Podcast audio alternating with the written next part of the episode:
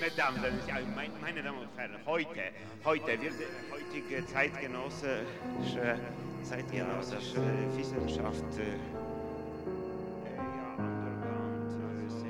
heutige Zeit Underground-Seminare. Mesdames, meine Damen und Herren, heute. Hallo. Hallo. Hallo miteinander. Hallo zusammen. Hallo zusammen. Hallo liebe Zuhörer, liebe Zuhörerinnen. Ganz herzlich willkommen zur Traumstation, ein Podcast vom Verein Missing Link aus Zürich und ein Projekt, bei dem Sie Ihre Träume einschicken können an unsere E-Mail-Adresse traum missing-link.online. Und auf Ihren Traum kriegen Sie eine Deutung zurück, kostenlos und anonym. Und wenn Sie einverstanden sind, dann verwenden wir die Träume auch gerne hier im Podcast, wo wir gemeinsam immer einen Traum deuten. Ja, und heute ein langer Traum, der uns erreicht hat, den ich aber sehr spannend fand zum Lesen. Genau. Traum. Liebes Missing Link Team, ich habe gerade eine Folge des Podcasts gehört. Ich habe ihn gefunden, indem ich bei Spotify nach dem Begriff Traumdeutung gesucht habe. Ich kann es kaum glauben, dass hier jeder eine Antwort erhält. Das ist irgendwie spannend und ich möchte es ausprobieren. Vielen Dank im Voraus. Ich erzähle Ihnen mal meinen letzten Traum, der mir noch nachhängt. Es ist dunkel und ich bin bei Regen im Wald. Die Landschaft ist hügelig und es gibt nicht nur Hügel, sondern auch Höhlen im Wald. Es ist Herbst oder Winter, denn der Boden ist bedeckt von braunem Laub der Bäume. Der Boden unter dem Laub ist matschig. Man sinkt beim Gehen an einigen Stellen etwas ein.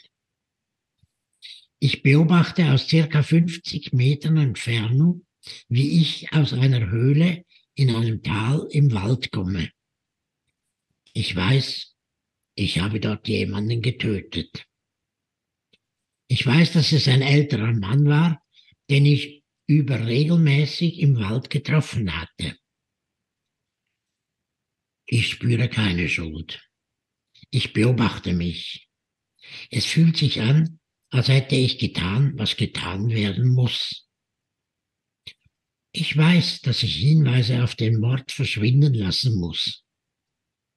Wichtig ist mir, dass ich die Hinweise so verstecke, dass ich sie wiederfinden kann, falls es nötig wird und sie bis dahin niemand sieht.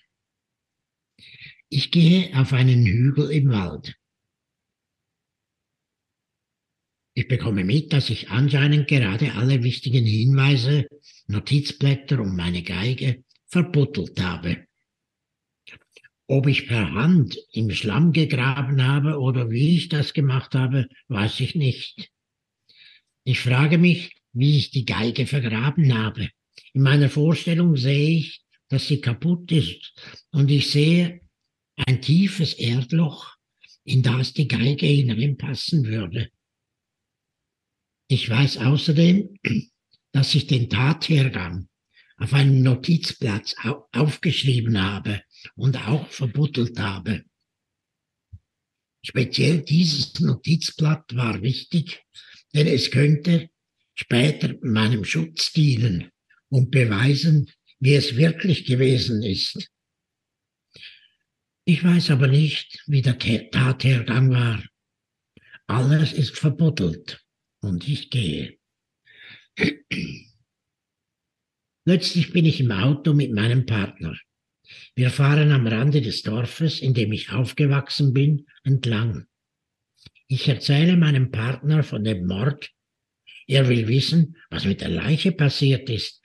In meinem Kopf sehe ich ein kurzes Bild der Situation aufflackern. Jetzt weiß ich, dass ich die Leiche in der Höhle liegen gelassen habe, bis sie weich und modrig wurde und sie dann mit einer Axt zerhackt habe.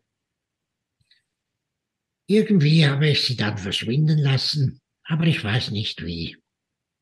Ich bin mir nicht sicher. Mein Partner ist aufgebracht, denn es sollte ja niemand von dem Mord erfahren. Ich sollte schon sicher sein, dass alles gut verbuddelt ist.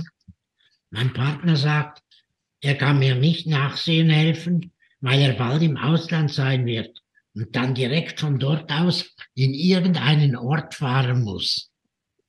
Er wird gestresst. Ich sage, dass ich nicht weiß, ob ich mit meiner Therapeutin über den Mord sprechen will. Soll. Er rät mir dazu. Ich gehe allein in den Wald. Jetzt bin ich total beunruhigt. Ich habe Angst, des Mordes überführt zu werden.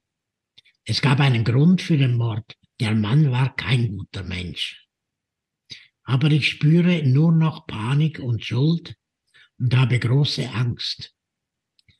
Beunruhigend ist auch, dass ich nicht mehr genau weiß, wo ich die Notizen vergraben habe und wo die Leichenteile sind. Im Wald sehe ich eine Kollegin und ein paar weitere Personen. Sie tragen ein Sportoutfit und kombinieren ihre Joggingrunde mit dem Versuch, einen bekannt gewordenen Kriminalfall zu lösen. Plötzlich weiß jeder von einem Mord und lediglich der Täter ist noch unbekannt. Ich habe Angst, dass meine Dinge gefunden werden. Ich gehe der Kollegin hinterher. Ich bin schockiert, denn dort, wo sie sich gerade noch aufgehalten hat, sehe ich viele Stapel an beschriebenen Blättern und ein Notizbuch. Nur wenig Laub liegt darüber. Es sieht aus, als würde jede Menge Papier aus der Erde hervorquellen. Ich gehe hin und gehe in die Hocke. Ich erkenne meine Handschrift wieder und kann es nicht glauben. Ich dachte, ich hätte alles vergraben. Es sind zu viele Notizen, um sie alle mitzunehmen.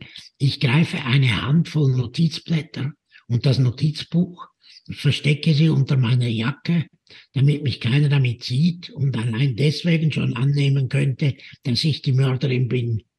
Ich laufe möglichst unauffällig hinter meiner Kollegin und den anderen her. Im nächsten Moment bin ich im Wohnzimmer meiner Eltern, am alten, dunklen Couchtisch, den sie früher hatten, als sie noch jünger war, als ich noch jünger war. Es ist nur mein Partner da und ich. Ich sitze auf dem abgesessenen Sofa, er sitzt mir gegenüber im Sessel, vor mir breite ich die Notizblätter aus. Ich sehe mir ein Blatt nach dem anderen an. Ich bin schockiert, denn ich kann die Notizen nicht zuordnen und weiß auch nicht, warum ich sie in den Wald gebracht habe.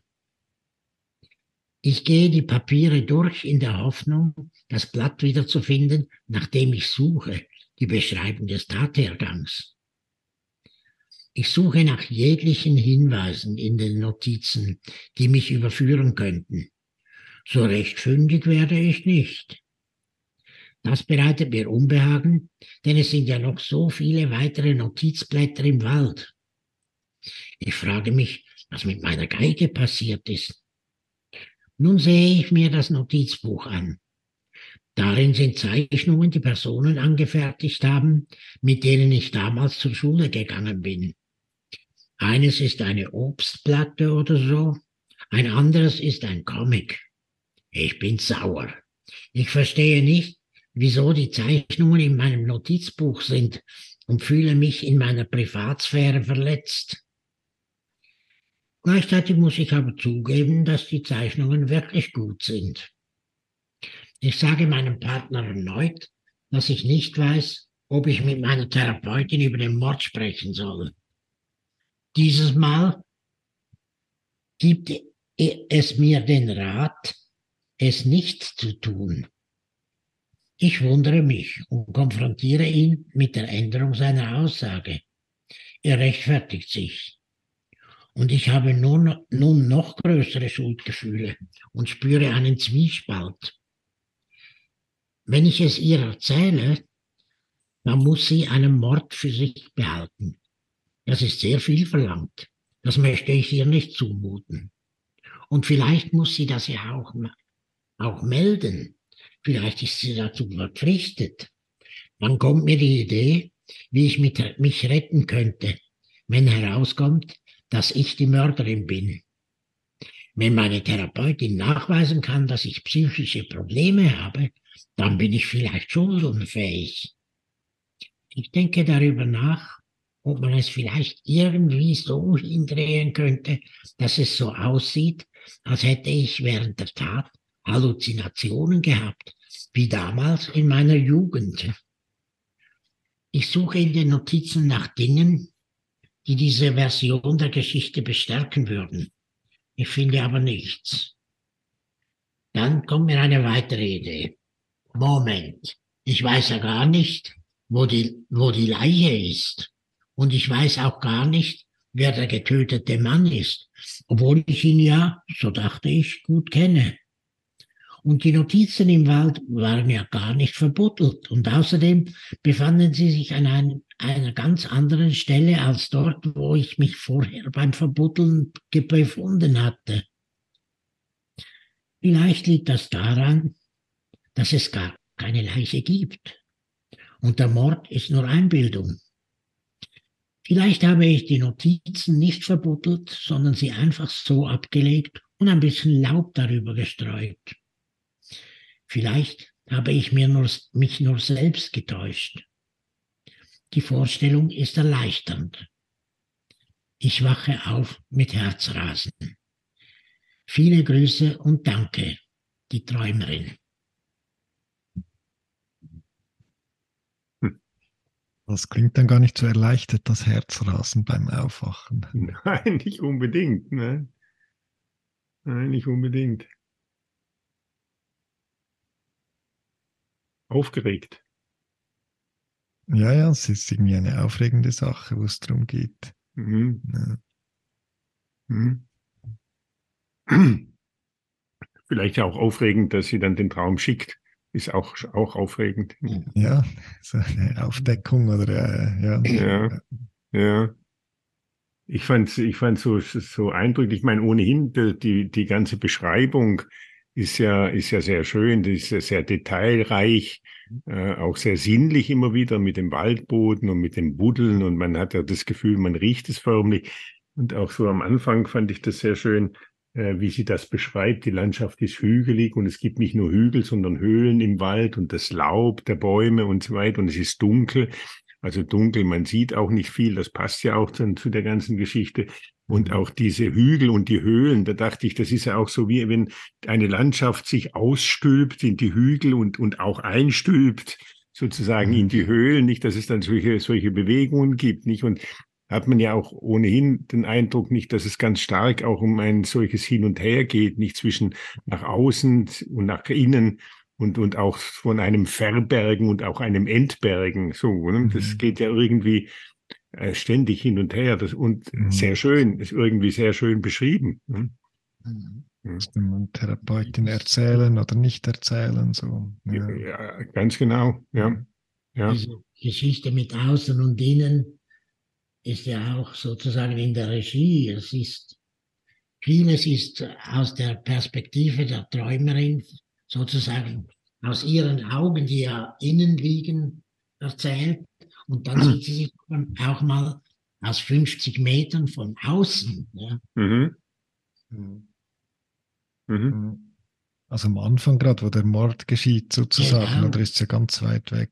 Ähm, Will sie lieber sieht sich nicht dort, dabei sein. sieht sich dort aus einer Höhle kommen, ja. Mhm. Mhm. Und auch ein so ein, äh, so zwei Seiten sind, es gibt wie so Bilder des Zerfalls ähm, oder das Modrige und also die Leiche zum Beispiel in der Höhle zerfällt oder es gibt die Blätter von den Bäumen, die schon eine ganz dichte Schicht bilden oder weil sie schon so viel gefallen sind und zerfallen sind und, und modern. Und dann gibt es wie auch Bilder, wo, wo eben gar nichts zerfällt oder wo die beschriebenen Blätter, also die Papierblätter, ähm, hervorkommen, oder? Und immer noch alle vollgeschrieben sind, oder? Und ähm, Mhm. nichts zerfallen ist, sondern alles noch ganz präsent ist. Ja. Mhm. Mhm. Dort schwankt auch so der Traum zwischen diesen Auch. zwei Bildern, ja. Mhm. Und als du das jetzt gerade sagtest, nicht, dass es ja auch am Anfang so ist, äh, einerseits kommt sie aus der Höhle, andererseits schaut sie sich, äh, sieht sie sich zu von oben, beobachtet sie sich von oben, dort, wo der Mord geschieht. Nicht? Da habe ich gedacht, das ist eigentlich genau die Bewegung, die sie am Schluss ja dann auch nochmal versucht. Die sagt, nee, nee, nee, ach, das ist ja alles, das bin ja nicht ich. Das ist, erstens mhm. mal die Psychiaterin soll sagen, das ist doch einfach alles halluziniert, nicht? Und dann kommt ja ihre eigene Gedanken, nee, nee, das sind ja alles nur Einbildungen und so weiter und so fort. Und äh, es sind, das sind ja auch solche Versuche äh, zu distanzieren, nicht? Und gleichzeitig wacht sie auf mit dem Herzrasen. Also ganz so gut kriegt man es dann irgendwie ja doch nicht weg. Mhm. So, auch da. Ja. Hm. Ja, und diesen, äh, diesen Zwiespalt fand ich auch noch. Also übrigens, dort spricht sie ja dann, dass sie ganz fest Schuldgefühle hat und am Anfang ist irgendwo gestanden, dass sie keine Schuldgefühle hat wegen dem Mord. Mhm. Und am Schluss hat sie Schuldgefühle, aber es ist nicht wegen dem Mord, sondern wegen der Therapeutin, dass, wenn sie der Therapeutin das jetzt erzählen würde, der, äh, den Mord, oder dann müsste die dann damit leben, dass sie das weiß und nicht ähm, weitererzählen darf oder vielleicht muss sie es erzählen mhm. und vielleicht kann sie ihr helfen und so. Ja. Mhm. Und diesen Zwiespalt kommt ja auf, so nach dieser Szene, wo sie im Wohnzimmer der Eltern ist, an diesem sogar zeitlich ziemlich eingegrenzt, oder? Es ist so ein dunkler Couchtisch, den die Eltern früher hatten, als sie noch jünger waren und später in dem Fall nicht mehr, oder? Ähm, ja, und da habe ich schon gedacht, ob dieser Zwiespalt und äh, diese vergrabenen Sachen auch etwas mit ihr und mit dieser Zeit ähm, zu tun hat, die, auf die der Traum hier Bezug nimmt oder die der Traum hier irgendwie ausbuddelt für diese Szene. Ja. Mhm. Und es ist ja auch, was, was du jetzt erwähnt hast mit der Therapeutin, um die sie sich dann Sorgen macht, weil das wäre dann eine große Belastung, nicht, wenn sie das alles dann wüsste von dem Mord. Nicht, muss man ja auch sagen, das gilt ja eigentlich für sie auch, ne? weil sie trägt das ja da in sich herum, mit sich herum, diese ganze Geschichte mit dem Mord. Und offensichtlich ist es für sie ja auch eine große Belastung, das so in sich zu tragen. Nicht, deswegen kommt es ja auch gleichzeitig immer irgendwie immer wieder raus. Nicht plötzlich liegen überall die Zettel rum und äh, und so weiter und so fort. Und sie muss es dem Freund erzählen natürlich, was ja auch gut ist, sicherlich so. Aber mhm. es scheint ja auch für sie eine große Belastung zu sein, nicht nur für die Therapeutin. Hm? Mhm. Genau, Was aber da? das kommt dann gar nicht so vor in diesem Zwiespalt. Also mhm. da denkt sie mehr so, ja, über die, wie geht es dann der Therapeutin damit und wo, mhm. ähm, oder ja, es geht um ihren Schuldspruch, ob sie verurteilt wird oder nicht, die Träumerin. Aber es geht nicht wirklich um, darum, eben, ich denke, ja, sie wäre wahrscheinlich auch erleichtert oder wäre auch schön für sie, das mit der, ein, jemanden zu teilen, mit der Therapeutin. Ähm, aber das kommt gar nicht so vor, ja. Mhm. Ja. Und es passt irgendwie auch so dazu, dass so eben, also es ist ein Mord, aber sie vergräbt dann eine Geige und, und ein Blatt, das sie beschrieben hat, oder?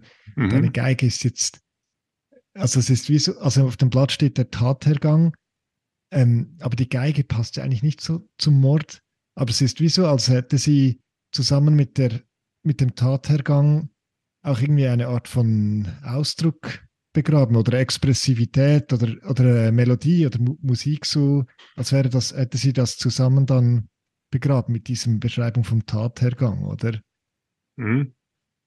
Und, und man, man kann auch noch eines sagen, weil sie ja sowohl den Tod, den, den Mann, den sie da ermordet hat, vergräbt und auf eine ganz ähnliche Art und Weise ja auch vergräbt, nachdem sie ihn erst äh, hat vermodern und verwesen lassen und dann nochmal zerteilt, das finde ich auch so eine ganz äh, eindrückliche Beschreibung dieses Verschwindenlassens. Nicht erst lässt sie es vermodern, man lässt, vergisst es einfach, es modert vor sich hin und am Schluss wird es dann noch zerteilt. Nicht so, damit es jetzt mhm. wirklich weg ist, nicht so.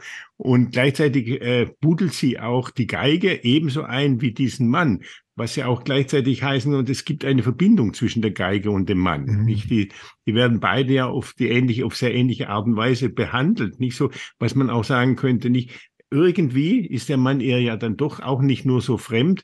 Und wenn sie die Geige ja auch äh, lieb hat, dann kann ihr der Mann auch nicht nur ganz so fremd oder nicht mhm. ganz nur so unlieb gewesen sein. Nicht so, da spielt sich, glaube ich, auch nochmal etwas von einer Ambivalenz, nicht oder von einer Zweischneidig-Seitigkeit äh, ab, mhm. die ja durch das alles auch durch sich durchzieht. Hm.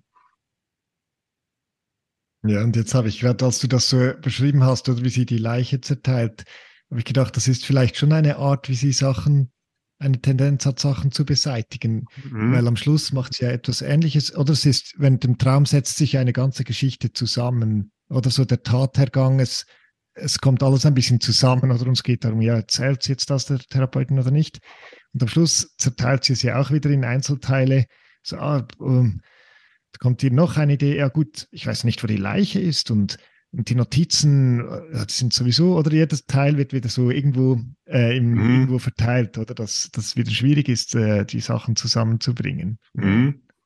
Schon beinahe eine Belle Indifference. Ne? Wo ist denn das mhm. alles? Oh, ich weiß von gar nichts. Nicht schon, Vielleicht war es ja alles nur Einbildung. genau. Ich habe genau. mich nur getäuscht. Ja. Genau. Ja. Hm? Hm? Also sozusagen auch die Tat ja, die Tat zu vergessen. Nicht so. Hm? Mhm. Das ist ja auch ein ganz, äh, ganz wichtiger Punkt, nicht? Wenn man jetzt gerade auch, äh, weil, weil jetzt, wo du das sagtest mit die Belle-Differenz, könnte man natürlich auch sagen, es hat auch ein bisschen etwas von, von einem hysterischen Anteil, nicht, dass die Dinge dann vergessen werden und dann mhm. kennt man es alles plötzlich gar nicht mehr so genau, nicht? Was ist mhm. denn das? Nicht so, oder? Und was war denn das für ein Mann? Und wieso bin ich jetzt plötzlich hier mhm. auf dem Sofa? Mhm. Oder dann macht sie, das fand ich auch noch so schön, dann macht sie äh, das Notizbuch auf, das sie da wieder gefunden hat, nicht? Und dann sieht sie in dem Notizbuch die Zeichnungen.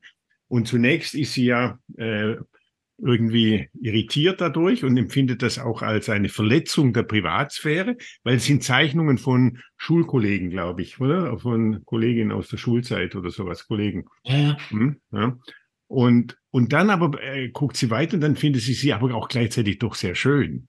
Mhm. Und das eine ist eine Obstschale und so. Und mir ist bei der Obstschale sind mir, sind mir halt auch diese Stillleben aus der Malerei äh, in den Sinn gekommen, nicht? Und, und die Stillleben sind, heißen ja interessanterweise auf Französisch Nature mort. Hm? Das ist die tote Natur, nicht das Stillleben, nicht? Und sind ja gleichzeitig auch immer von einer meistens ja äh, nicht zuletzt bei den Holländern von einer bezaubernden Schönheit, diese Naturmord, nicht? Und mhm. da spielt sich sozusagen auch äh, etwas wieder, nicht auch so eine, ein zwiespältiges, nicht auch ein in sich umkehrendes Verhältnis, nicht vom Tod und von der Schönheit, nicht so. Hm? Mhm. Der Tod und ja. das Schöne. Ja.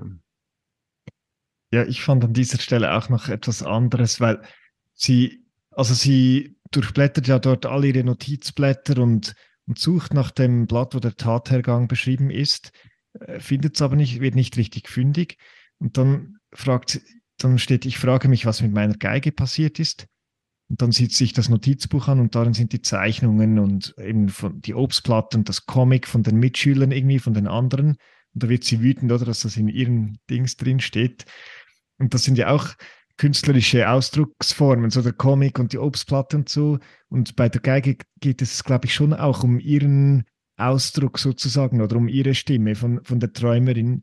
Ähm, dort packt sie dann wie die Wut, mhm. oder wo, wo sie sieht, ja, die Mitschüler oder die können so tolle Bilder malen, so jetzt in diesem Notizbuch und es ist bei ihr drin und, und wo ist ihre Stimme, oder? Und das glaube ich, oder der Traum geht immer wieder darum, ja, wie, findet jemand den Tathergang heraus und so, sie hat Angst vor der Verurteilung, aber gleichzeitig sucht sie ihn ja ganz fest danach, oder? Weil sie wie, weil der Tathergang ja wie auch zusammen mit dieser Geige vergraben ist, ja. Also das scheint irgendwie einen Zusammenhang zu haben, das, was sie dort mal vergraben hat, ähm, mit, mit, auch mit ihrem eigenen Ausdruck oder mit ihrer eigenen Stimme.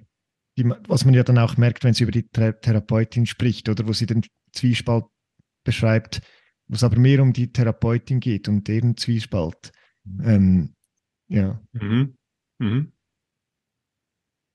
Da kommt ja, also dieser Versuch, das Zeug, alles, was belastend sein könnte, zu verbuddeln. Dieser Versuch hebt sich irgendwo auf. Irgendwann wird das wieder ausgestülpt, wenn ich dies, auf dieses Bild zurück kann. Äh, ist nicht mehr, will nicht mehr in der Höhle, im Lo Erdloch bleiben, dass sie, sie weiß nicht wie, mit den Händen vielleicht gegraben hat, sondern es liegt oberhalb, nur ein bisschen Luft drüber.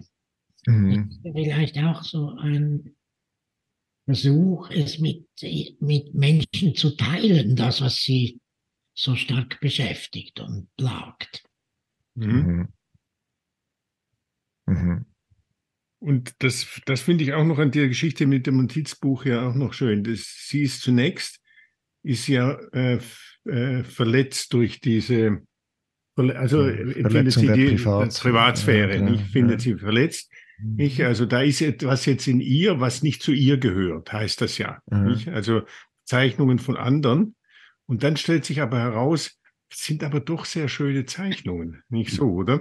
Und man kann ja auch diese, sozusagen diese Figur, dass da in ihr, in ihrem Notizbuch etwas drin ist, nicht das äh, nicht einfach zu ihr gehört, nicht kann man ja eigentlich auf den ganzen Traum nehmen. Das gehört ja auch diese ganze Mordgeschichte und so weiter. Das sind ja auch Dinge von ihr, ja, die und äh, die zu ihr auch gehören, die sie aber gleichzeitig äh, auch äh, nicht will, die ihr eben auch fremd erscheinen, nicht die irgendwie versteckt werden und gleichzeitig sind sie eben auch sehr schön, nicht so, oder? Gehören eigentlich auch zu ihr. Nicht? Da Mhm. zeigt sich ja das auch nochmal, nicht? Als ob das, was da in ihr ist, was auch fremd ist, also fremd in dem Sinn, dass es nicht das ist, was man als äh, zugehörig zu einem selbst empfindet, nicht? Mhm. aber gleichzeitig eben doch auch zu, erstens zu einem gehört und zweitens auch nicht nur so schlimm, sondern irgendwie auch schön ist. So, Mhm. ne? Ja, also dass dieser äh, Mann, der, den sie als nicht guten Mensch beschreibt, oder der, dass er ja, Mhm. der doch auch äh, ein Teil von ihr ist oder irgendwie zu ihr gehört. Ja. Ja, ja, und dass es da auch noch eine andere Beziehung möglicherweise gibt, die eben irgendwie auch noch wichtig ist, nicht so. Und dazu würde auch das pass passen, nicht, dass sie ja ihre eigene, ihre eigene Stimme vergräbt, ja, mit der Geige. Mhm. Du hast das so schön gesagt, das ist ja auch ein Ausdruck von ihr, ja. Mhm. Auch ihre eigene Stimme, die da, die, die vergräbt sie auch und weiß dann plötzlich gar nicht, wo ist sie denn und wo habe ich sie und wie habe ich sie denn Mhm. vergraben? So, ne? Ja, ja. gleich, ja. Sehr- ja, und da gibt es ja schon auch einen Wunsch, irgendwie, dass alles hochfliegt sozusagen, oder? Und dass wir alle Natürlich. das lesen können und nur noch Mhm. eine ganz dünne Schicht Laub drüber Mhm. ist und so, ja. Mhm. Etwas sehr Mhm. Ambivalentes. Ja. Mhm. Wie der, sehr, der Partner, der einmal sagt, sag Ja. es der Therapeutin und das zweite Mal, wo er Mhm. zu, einem Neutrum gemacht wird, nämlich es sagt, Mhm. Mhm. Äh, sag es ihr nicht. Mhm. Genau. Mhm. Diese, diese Ambivalenz bei meinem Partner entspricht ja sehr der ihren. Nicht? Man kann, insofern könnte man sagen, die passen gut zusammen. nicht so, wenn Jetzt sie, muss der Traum das ja darstellen und er stellt Ja. das auf diese Weise dar. Und ich meine, das, was, was ja da auch jetzt äh, wirklich herauskommen soll, das ist ja dann auch die Sendung des Traumes an uns. Nicht? Und es Mhm. ist ja auch, ja, es ist auch eine große Sendung. Es ist ein langer Traum, ein reicher Traum, ein reichhaltiger Traum, ein vielschichtiger Traum. Nicht so, es ist da extrem viel drin, nicht? Und gleichzeitig, aber auch immer, das bleibt ja auch das Spiel. Ich habe das schon auch empfunden jetzt beim beim Lesen. Äh, es bleibt auch immer irgendwie etwas verbogen, verborgen. Nicht? Man kommt ja schon auch nicht so ganz an die Geschichten irgendwie heran. Es bleibt schon auch irgendwie etwas, hm? immer auch noch Mhm. verbogen, was ja auch interessant ist. Aber, aber trotzdem ist es so. So. Ja, ich habe vorher beim Lesen habe ich gedacht, jetzt, äh, da wäre ich gerne ein Mäuschen gewesen, so in den nächsten paar Therapiestunden. Hätte mich jetzt noch Wunder genommen, was, äh, ja. ja, was nach diesem Traum so Mhm. Dieser Traum Mhm. ist so reich an Details, an, dass, dass er eigentlich, was immer man auch deuten, wie lange wir diesen Podcast jetzt auch gestalten würden, wir werden kaum je auch nur die Hälfte erfassen. Mhm. Mhm. In dem Sinn können wir ja schon gespannt sein auf das, was noch kommen wird, eventuell. Genau. Herzrasend. Ja. Ja, Ja, schön. dann hören wir auf mit dem Herzrasen, oder würde ich sagen. Genau, hören wir mal mit dem Herzrasen auf und gucken, wie es Ja. weitergeht. Ja, Mhm. Ganz herzlichen Dank an die ja Träumerin. wirklich. Und auch danke fürs Zuhören. Bis zum nächsten Mal. Bis zum nächsten Mal. Tschüss. Zusammen. Auf Wiedersehen. Tschüss zusammen. Ja, das ist so. Es, es ist so, ja.